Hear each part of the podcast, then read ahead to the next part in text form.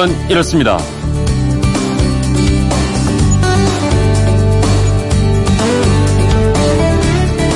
안녕하십니까 전종원입니다. 혹시 이런 이야기 들어보셨는지 모르겠습니다.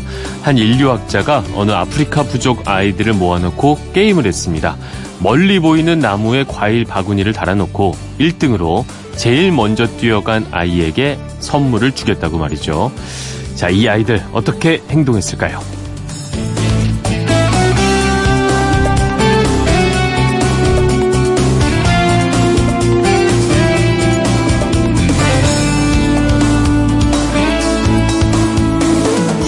1등으로 달리면 과일 바구니를 차지할 수 있는 게임에서 아프리카 부족 아이들은 어떻게 행동했을까? 그건 이렇습니다. 출발 신호를 준 인류 학자는 아이들이 앞다퉈 뛰어갈 것으로 예상을 했습니다. 하지만 웬걸요. 아이들은 미리 약속이라도 한 것처럼 서로의 손을 잡았고 손을 놓지 않은 채 나무 쪽으로 달리기 시작했습니다. 그렇게 함께 과일 바구니에 다다른 아이들은 과일 바구니를 내려놓고 다 같이 사이좋게 나눠 먹었다고 합니다. 예상과 다른 결과에 인류학자는 왜 그렇게 했냐고 물었는데요. 아이들은 한 목소리로 이렇게 외쳤다고 합니다. 우분투. 네, 아프리카 반투족의 말로 내가 있기에 내가 있다 이런 뜻인데요. 남아공의 넬슨 만델라 대통령이 자주 강조해서 유명해진 말입니다. 아이들은 우분투를 외치면서 이렇게 물었답니다. 다른 사람이 모두 슬픈데 한 명만 행복해질 수 있나요? 네, 오늘 6월 16일 아프리카 어린이의 날입니다. 여전히 수많은 아프리카 아동들이 냉혹한 현실에 처해 있죠. 이 이야기가 실화인지 아니면 꾸민 이야기인지는 확실치 않습니다만 지구촌의 이웃이라면 다 함께 생각해 볼 가치가 있는 우분투 아닐까 싶습니다.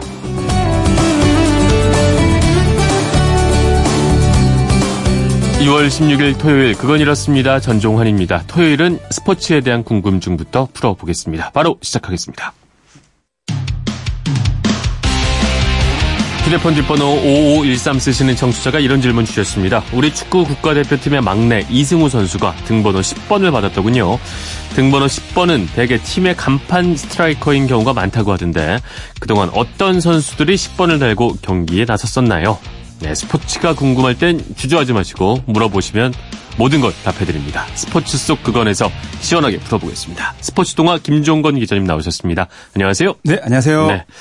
자, 10번 하면 역시 축구에서는 상징적인 숫자다. 이렇게 네. 당연히 볼 수가 있을 텐데. 예. 이승우 선수가 10번 단 선수 중에 가장 어린 선수인가요? 예, 맞습니다. 그 아, 역대 우리 월드컵 대표팀의 명단을 살펴봤더니 네. 이승우 선수가 최연소 10번입니다. 아. 그 월드컵 대표팀의 등 번호는 네. 예, 국제축구연맹이 이제 23명의 최종 엔트리를 피파에 제출할 때 함께 번호를 이제 같이 적어서 축구협회가 제출하는데요. 네. 피파는 엔트리 선수들한테 1번부터 23번까지 번호를 주라고 이렇게 규정을 정했습니다. 그런데 네. 이 가운데 골키퍼는 골키퍼 여러 명이 가는데 이 중에 한 명은 반드시 1번을 달아야 된다라는 음. 게 규정이거든요. 네. 그래서 이제 필드 플레이어 골키퍼를 제외한 필드 플레이어는 2번부터 23번까지 원하는 번호를 아무거나 선택을 할 수가 있는데 네. 대충 어떻게 하냐면 선배들이 가장 먼저, 먼저 가져가겠죠. 가고 그러니까 후배들이 남는 번호 가운데 가져가는 게 그동안의 대표팀의 관례였고요. 그럼 그 이승우 선수는 그 선배들이 하고 남은 건가요? 아니면 네, 이번에 어떻게 됐냐면 네. 사례가 2014년까지 브라질 대회까지는 네. 우리 대표팀의 10번이 누구냐? 아. 박주영 선수였는데요. 박주영 선수. 박주영 선수가 이번에 이제 못 들어가서 10번이 빈 거죠. 네. 또 여기다가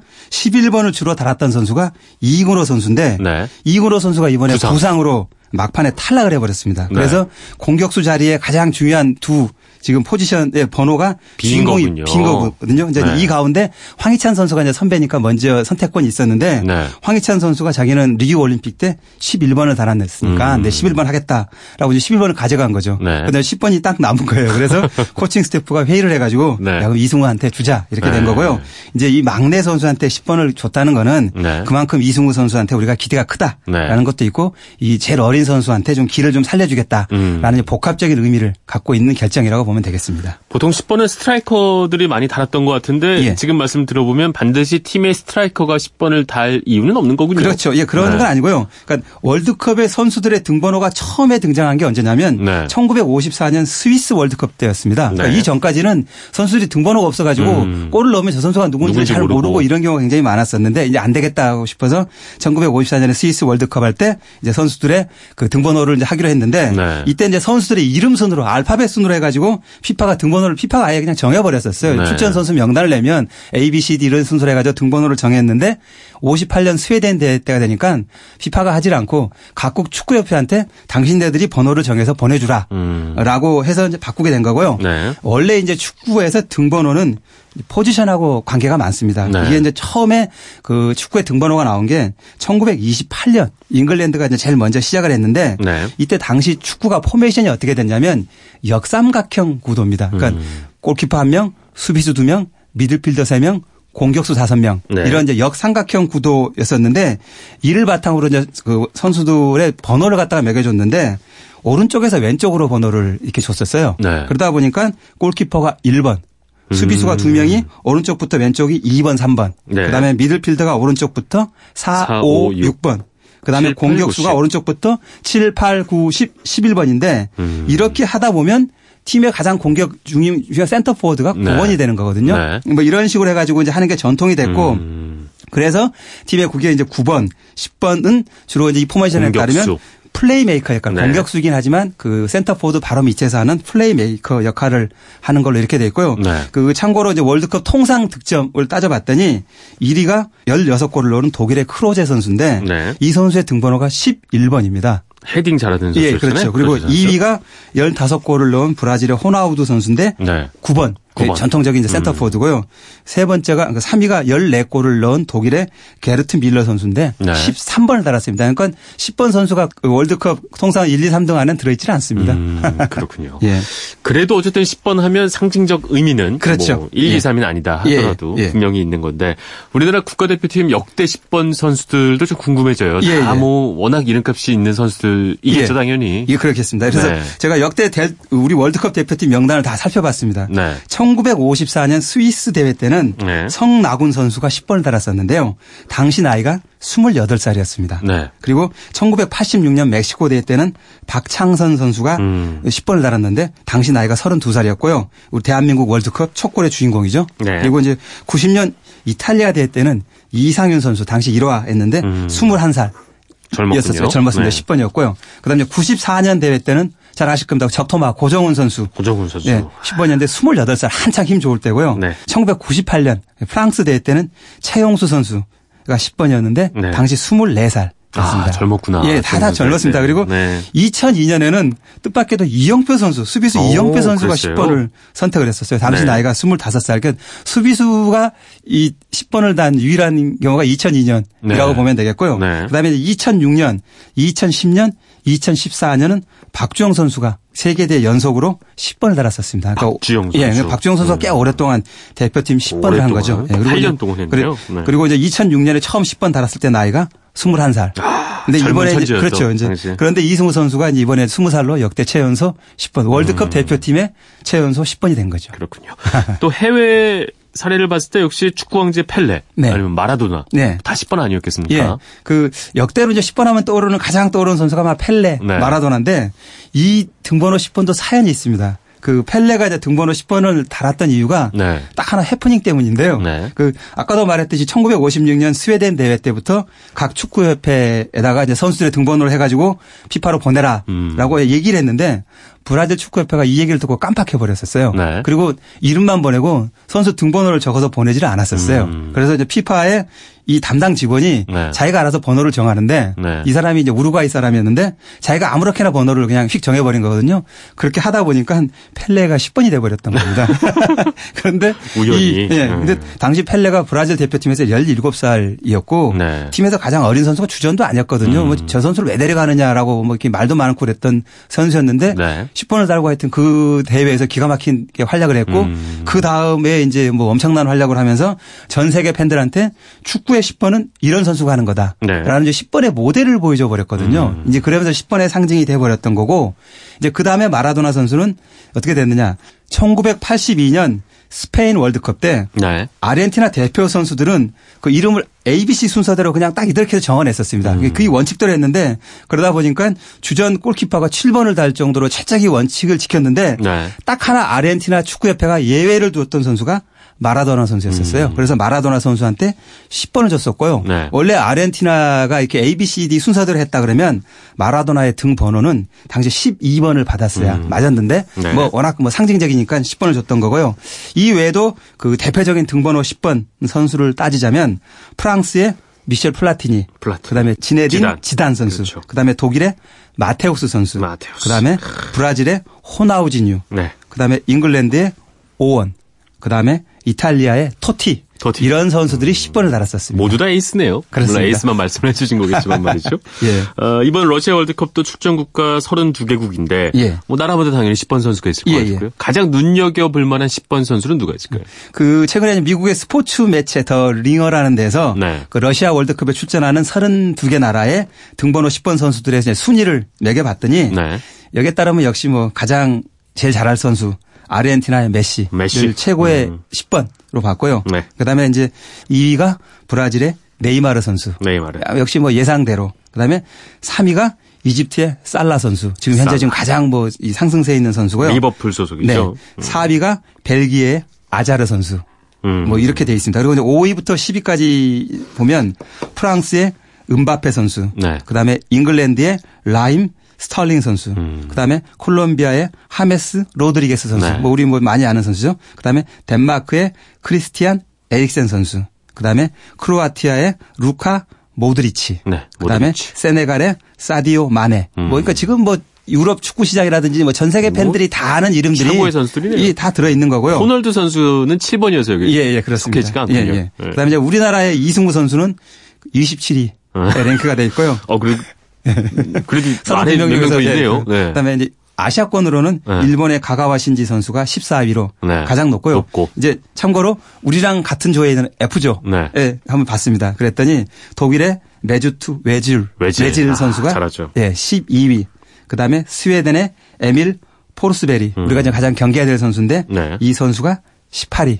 그다음에 멕시코의 히오바니 도스 산토스 선수가 음. 23위 네. 뭐 이렇게 돼 있습니다. 음. 10번의 활약이 중요한 만큼 우리도 이승우 선수가 이번에, 그 이번에 그 번호값만큼 네. 정말 멋진 그 플레이 해주면서 언더독의 활약에 진짜 네. 젊은 선수의 그 반란 해줄 수 있을 많은 팬들이 좀 기대하고 네. 있습니다. 이승우 선수 기대가 큽니다. 네. 멋진 10번으로 정말 거듭나서 오랫동안 10번 달고 대표팀에서 활약해 주기를 정말 기대를 해보겠습니다. 오늘은 여기서 마무리하겠습니다. 김종건 기자님이었습니다. 잘 들었습니다. 고맙습니다. 네, 감사합니다.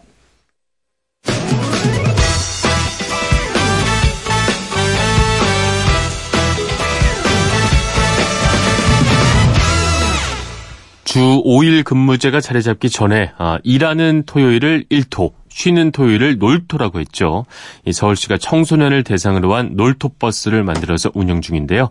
아, 놀토버스는 스쿨버스를 활용한 초중고 청소년 대상 주말 체험 프로그램입니다. 버스를 타고 서울시내 청소년 시설과 문화, 예술, 유적지 등에 들러서 다양한 체험을 하는 프로그램인데요. 어, 이 놀토버스는 모두 다섯 개 권역으로 나눠서 운영이 됩니다. 이 버스마다 놀토 코디네이터가 탑승을 해서 프로그램을 진행을 하게 됩니다.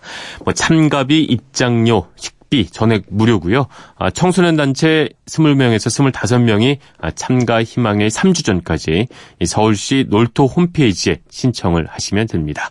어, 이 프로그램은 오늘부터 시작을 해서요. 11월 24일까지 매주 토요일 운영이 되는데 이 놀토 버스를 타고 놀토 놀라운 토요일을 한번 만들어 보는 것도 좋을 것 같습니다. 우리가 잘 알고 또 즐겨 부르는 노래지만 우리가 잘 모르고 있는 이야기들은 많이 숨어 있습니다. 노래를 들으면서 그 이야기를 찾아보는 시간 잠시 후 예술 아하 코너에서 아, 함께 하도록 하겠습니다. 그건 이렇습니다. 전종환입니다. 저는 잠시 후에 돌아오겠습니다.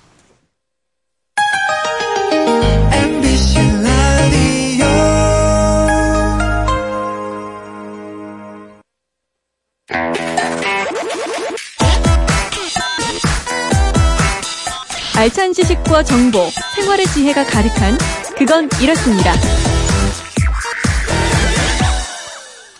대중예술을 통해서 시대와 소통을 해봅니다. 예술 아하 코너 이영미 대중예술평론가와 이야기 나눠보겠습니다. 안녕하세요. 안녕하세요. 참 다사다난했다 이 말이 잘 어울리는 한 주 같습니다. 뭐 그렇죠. 북미 정상회담, 지방선거, 선거, 아, 월드컵, 정신 뭐, 하나도 아, 없어요. 뉴스의 시대예요. 아. 그렇습니다. 그래서 오늘은 조금 여유 있게 네. 그냥 아무 생각 없이 아, 네. 음악을 들어도 좋지 않을까 이런 생각이 드는데요. 네, 그래서요. 저도 좀 편안한 노래를 좀 들어보려고요. 네. 여름이잖아요. 이제는 정말 뭐 들쭉날쭉 날씨가 이번 주에 좀 그러기는 했습니다만 네. 그럼에도 불구하고 조금 있으면 이제 열대야 옵니다. 뭐 에어컨 맞습니다. 언제쯤 틀어야 되나요? 청소는 어떻게 해야 되나요? 뭐 이럴 때가 됐어요. 네. 그래서 비 이야기를 좀 해보려고 합니다. 몇주 동안. 아, 네. 또 대중음악과 비는 뭐 뗄래야 뗄 수 없지 않겠습니까? 그렇게 생각이 지금으로선 그래요. 네. 지금으로선 그런데요. 뭐 대중가요에서 비의 노래는 아주 흔하다라는 게 지금의 상식이죠. 네. 근데 1950년대까지는 우리의 짐작만큼 많지 않아요. 아, 비에 관련된 네, 노래가요? 노래 자체가. 음, 그래요? 예, 예. 우선 그게 네. 비에 대한 감각이 달랐기 때문이라는 생각이 조금 드는데요. 네. 뭐 비라는 게 자연현상이고 인간 사는 세상에 다 내리는 건데 네. 늘 비슷한 느낌일 것 같다. 비는 뭐 우울하거나 뭐 네. 이런 식의. 네. 근데 좀 달라요. 시대에 따라서 생활이 네. 다르니까 비에 대한 감각도 그래요? 조금 다릅니다. 음. 예컨대 옛날 민요에서 비가 어떻게 그려졌을까요? 우울했을까요? 비는 그 민요에서는 어떤 농사와 관련돼서 그렇다니까요. 어, 오니까 좋다. 뭐 이런 거 아니겠습니까? 네, 그 굉장히 어. 많아요. 네. 그러니까 비를 반갑다라고 얘기하는데 그 반가움이 보통 반가움이 아니에요. 정말 반가워. 어, 정말 반가워요. 어. 그러니까 농부가 왜 춘향가의 그 한 후반부쯤 가면은 농부가라고 이제 민요가 삽입된 부분이 있는데요. 뭐 네. 뭐 에럴럴 상사디오 하는 우리가 많이 듣는 그 노래 있잖아요. 네. 뭐 저 건너 갈미봉에 비가 묻어 들어온다. 우장을 음. 허리 들어오고 삿갓을 써라. 그러면 너무 좋은 오는 거예요. 네. 그냥 비가 오면 이제 이제 드디어 내가 뭐 내고 뭐 하고 있는데 이제 아. 때에 맞춰서 비가 오는구나. 네. 이렇게 생각하고요. 비타령이라고 익산의 민요도 있어요. 음. 거기서는 심지어 어떻게 얘기하냐면 옥중 춘향이 입만 난 듯. 아. 뭐 아주 뭐 절박하게 좋다는 얘기네. 그렇죠. 그렇죠? 예, 그냥 7년 대한의 담비로세 이렇게 나오는데 네. 뭐늘 7년 대한이겠어요. 네. 그러니까 비가 온다는 것 자체가 이게 뭔가 때가 맞춰서 내가 하고 있는 노동에 하늘이 화답해 주는 것 같은 느낌 아. 이런 게 있는 거예요. 그 요즘처럼 비 보면서 멜랑콜리하게 뭐 첫사랑 생각하고 아, 이런 여유가 없이 네. 모내기하러 당장 달려나가야 되는. 네, 그런 거죠. 어. 그러니까 이건 완전히 농민의 감각인 거예요. 네. 이렇게 생각하고 나니까 비에 대한 감각이 시대에 따라서 꽤 달랐겠구나. 그럴 수밖에 없을 하는 것을 좀 짐작은 네. 할수 있죠. 또 노래도 어떤 노래일지 궁금한데요. 네, 일단 1950년대 노래를 하나 들어볼까요? 뭐 네. 일제강점기도 비에 대한 노래가 없는 건 아니고요. 또 네. 비가 우울하게 쓰이기도 해요. 뭐 음. 예컨대 신파극의 마지막에서 주인공이 쓸쓸하게 떠나갈 때는 꼭 비나 눈이 와요. 음. 그렇죠. 네. 그건 그 요즘도 예, 요즘도 비슷하게 네. 그런데요. 어, 일단 박재영의 울고 넘는 박달재 1950년대 노래를 한번 들어보시죠. 네. 사랑하는 두 사람이 이별을 하는 장면이기는 해요. 네. 하지만 비에 대한 묘사나 혹은 빗 속에 있는 두 남녀의 모습이 지금 음. 우리의 느낌하고 굉장히 달라요. 네. 들어보시죠.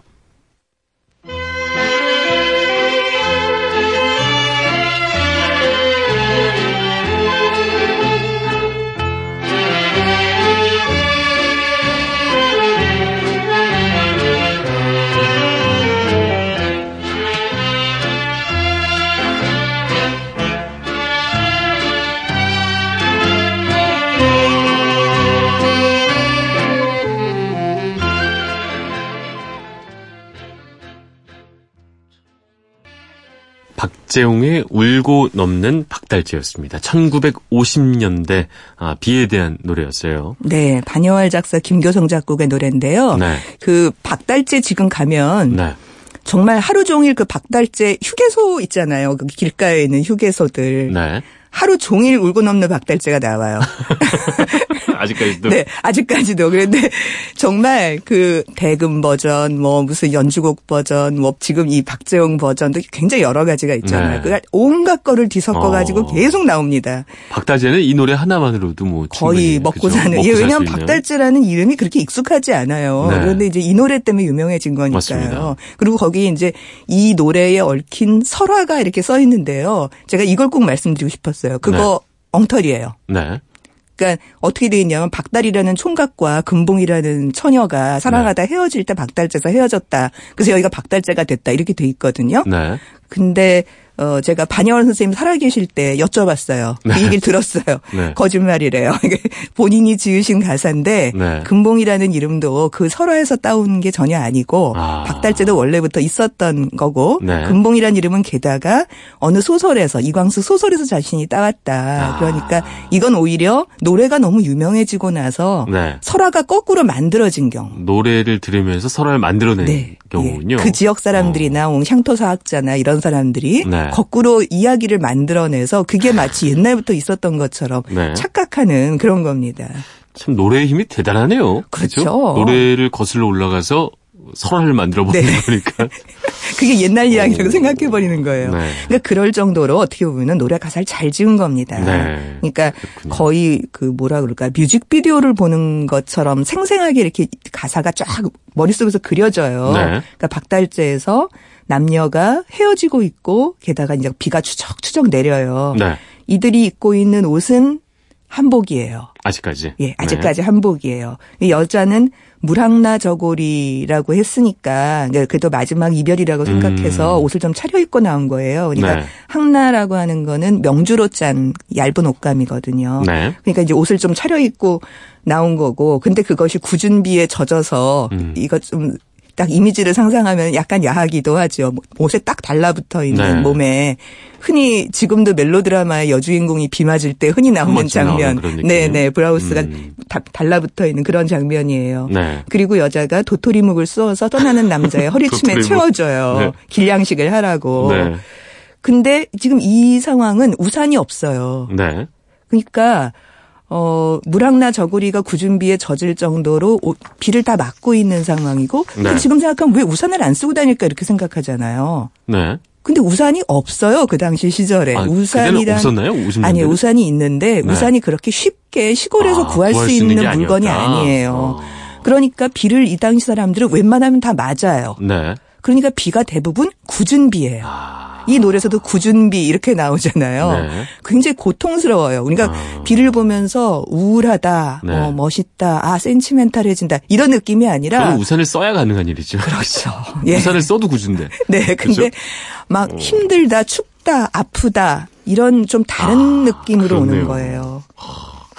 그러니까 이게 비에 대한 이미지나 인식 그리고 이제 우산의 대중화 여부도 오히려 이런 노래들이 나오면서 말이죠. 그렇죠. 그렇죠. 아 이제 우산이 이렇게 굳지 않기 위해서는 우산이 필요하다. 우리 좀 만들어야겠다 이런 생각도 했을 것 같아요. 그러니까 옛날에는 우산을 쓰고 다니시는 분들은 왕이나 아주 네, 정말 고관대작들이 이렇게 자기가 안 들고 남이 들어서 이렇게 받쳐주는 양산 우산 있잖아요. 네. 이런 거였을 거고 우리가 생각하는 우산이 들어온 건 서양 선교사나 일본인이 들어오면서 아. 19세기 말에 들어온 거거든요. 재밌네요. 그러니까 네. 일제 강점기 때 도시에서는 그래도 우산이 조금씩 있지만 네. 가격이 우리가 생각하는 것보다 꽤 비싸요. 네. 우선 비닐 우산이 아니에요. 네. 헝겊우산이거나 아니면 지우산이라고 해서 음. 기름 먹인 종이로 만든 대나무 가치에다가 비쌌을 것 같아요. 예, 그렇게 만든 음. 그런 방식이고요. 비닐우산이 등장한 건 50년대 후반 정도. 음. 그러니까 50년대까지만 해도 비닐이 수입돼요. 그래서 네. 우리나라에서 비닐 만들었다 이런 게 막 광고로 나오고 그러던 네. 음. 거거든요. 그러니까 비닐이 어떤 최첨단의 기술 그렇죠. 같은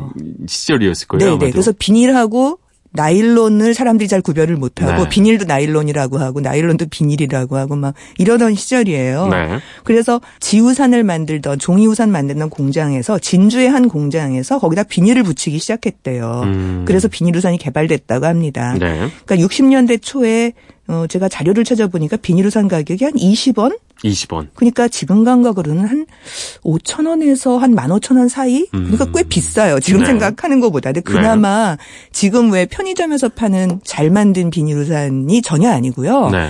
바람 불면 휙 하고 뒤집히는 그 음.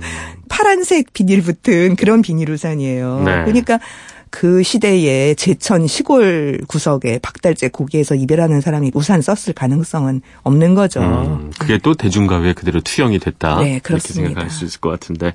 비에 대한 이미지가 달라진 것은 어 뭐 일단 울고 넘는 박달재도 농사 얘기는 아니고 말이죠. 네. 일단 헤어짐이지만 굳은 비 이거였다면 고통스러운 그렇죠. 고통스럽고 우산이 또 대중화되고 보급이 되면서 네. 아, 꼭 우산 때문만은 아니겠으나 어쨌든 네. 그 비에 대한 이미지는 점차 바뀌어 갈 것 같아요. 그렇습니다. 70년대가 되면은 네. 비를 좋아하는 사람들이 생겨나요. 네. 우산이 있으니까. 우산도 있을 뿐만 아니라 네. 실내가 많아요. 네. 그러니까 예전에는 일을 한다는 것이 바깥에서 일을 하는 게 아. 굉장히 많잖아요. 네. 근데 실내에서 생활하는 사람들이 늘어나면서 그러니까 확실히 이게 음. 도시의 감각인 거죠. 네. 도시의 젊은 애들은 비가 되게 반가워요. 음. 그래서 비를 반갑게 노래하는 노래 하나 듣겠습니다. 70년대 네. 초반 노래인데요. 이장희의 비의 나그네입니다. 네.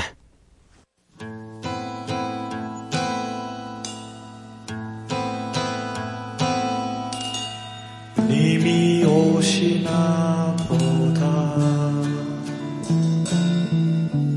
밤비 내리는 소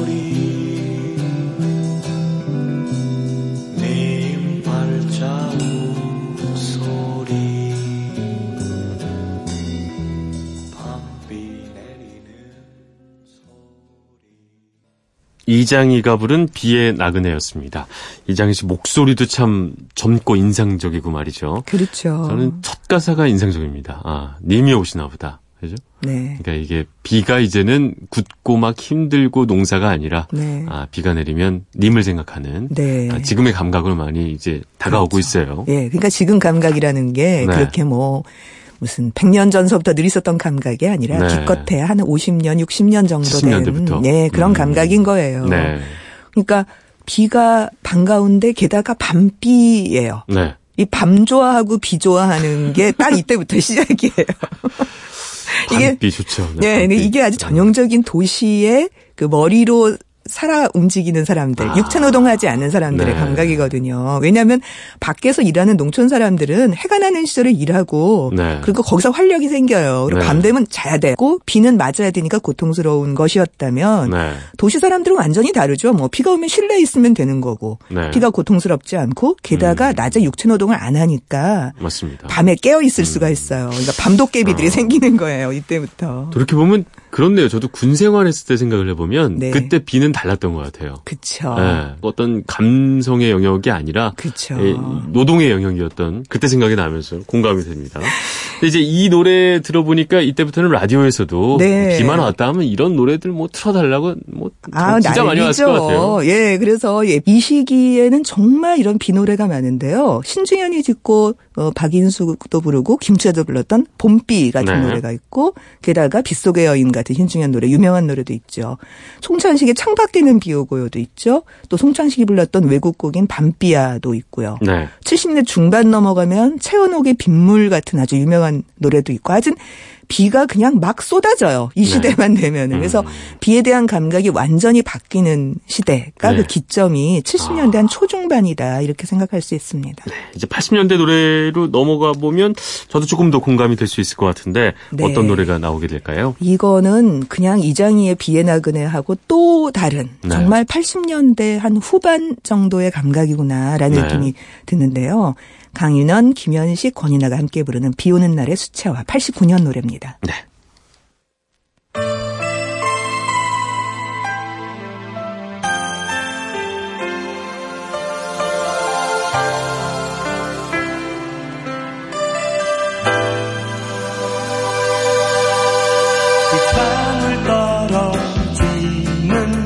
그 거리에 서서 그대 숨소리 살아있는 듯 느껴지며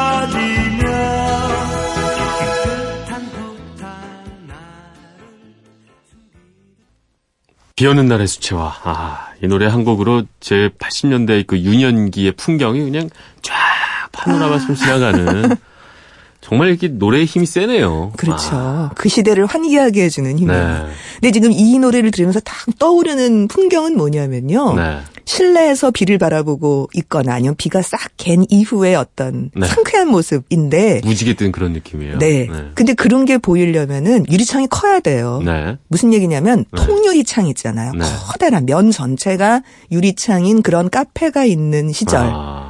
그것 80년대 초반엔 없어요. 아, 그 후반쯤 돼야 나오기 시작한 네, 제가 80년대 말이나 90년대 초반에 굉장히 놀랐던 게 갑자기 네. 커피숍들이 다방이 변했는데 옛날 다방은 어두컴컴하게 지하로 들어가서 지하로 전혀 창이 없거든요. 네.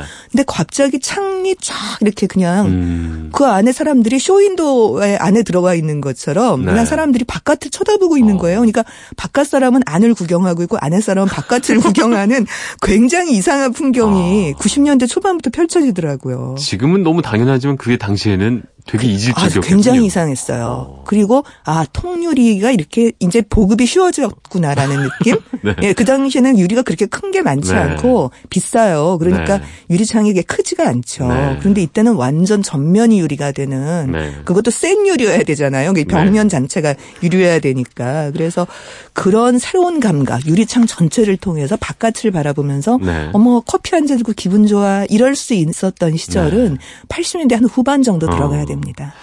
이렇게 비 얘기하면서 우산 얘기도 하고 통유리 얘기도 하고 정말 많은 얘기하게 되는 것 같습니다.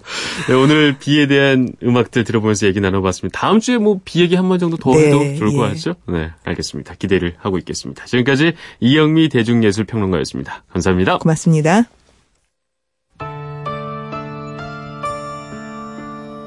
(80년대) 감성의 비음악 한 곡 더 보내드리면서 오늘 순서 여기서 마무리하겠습니다. 햇빛촌의 유리창엔 비예요. 이 노래 들으시면서 인사드리겠습니다. 지금까지 아나운서 전종환이었습니다. 토요일 아침이죠? 모두 힘내십시오.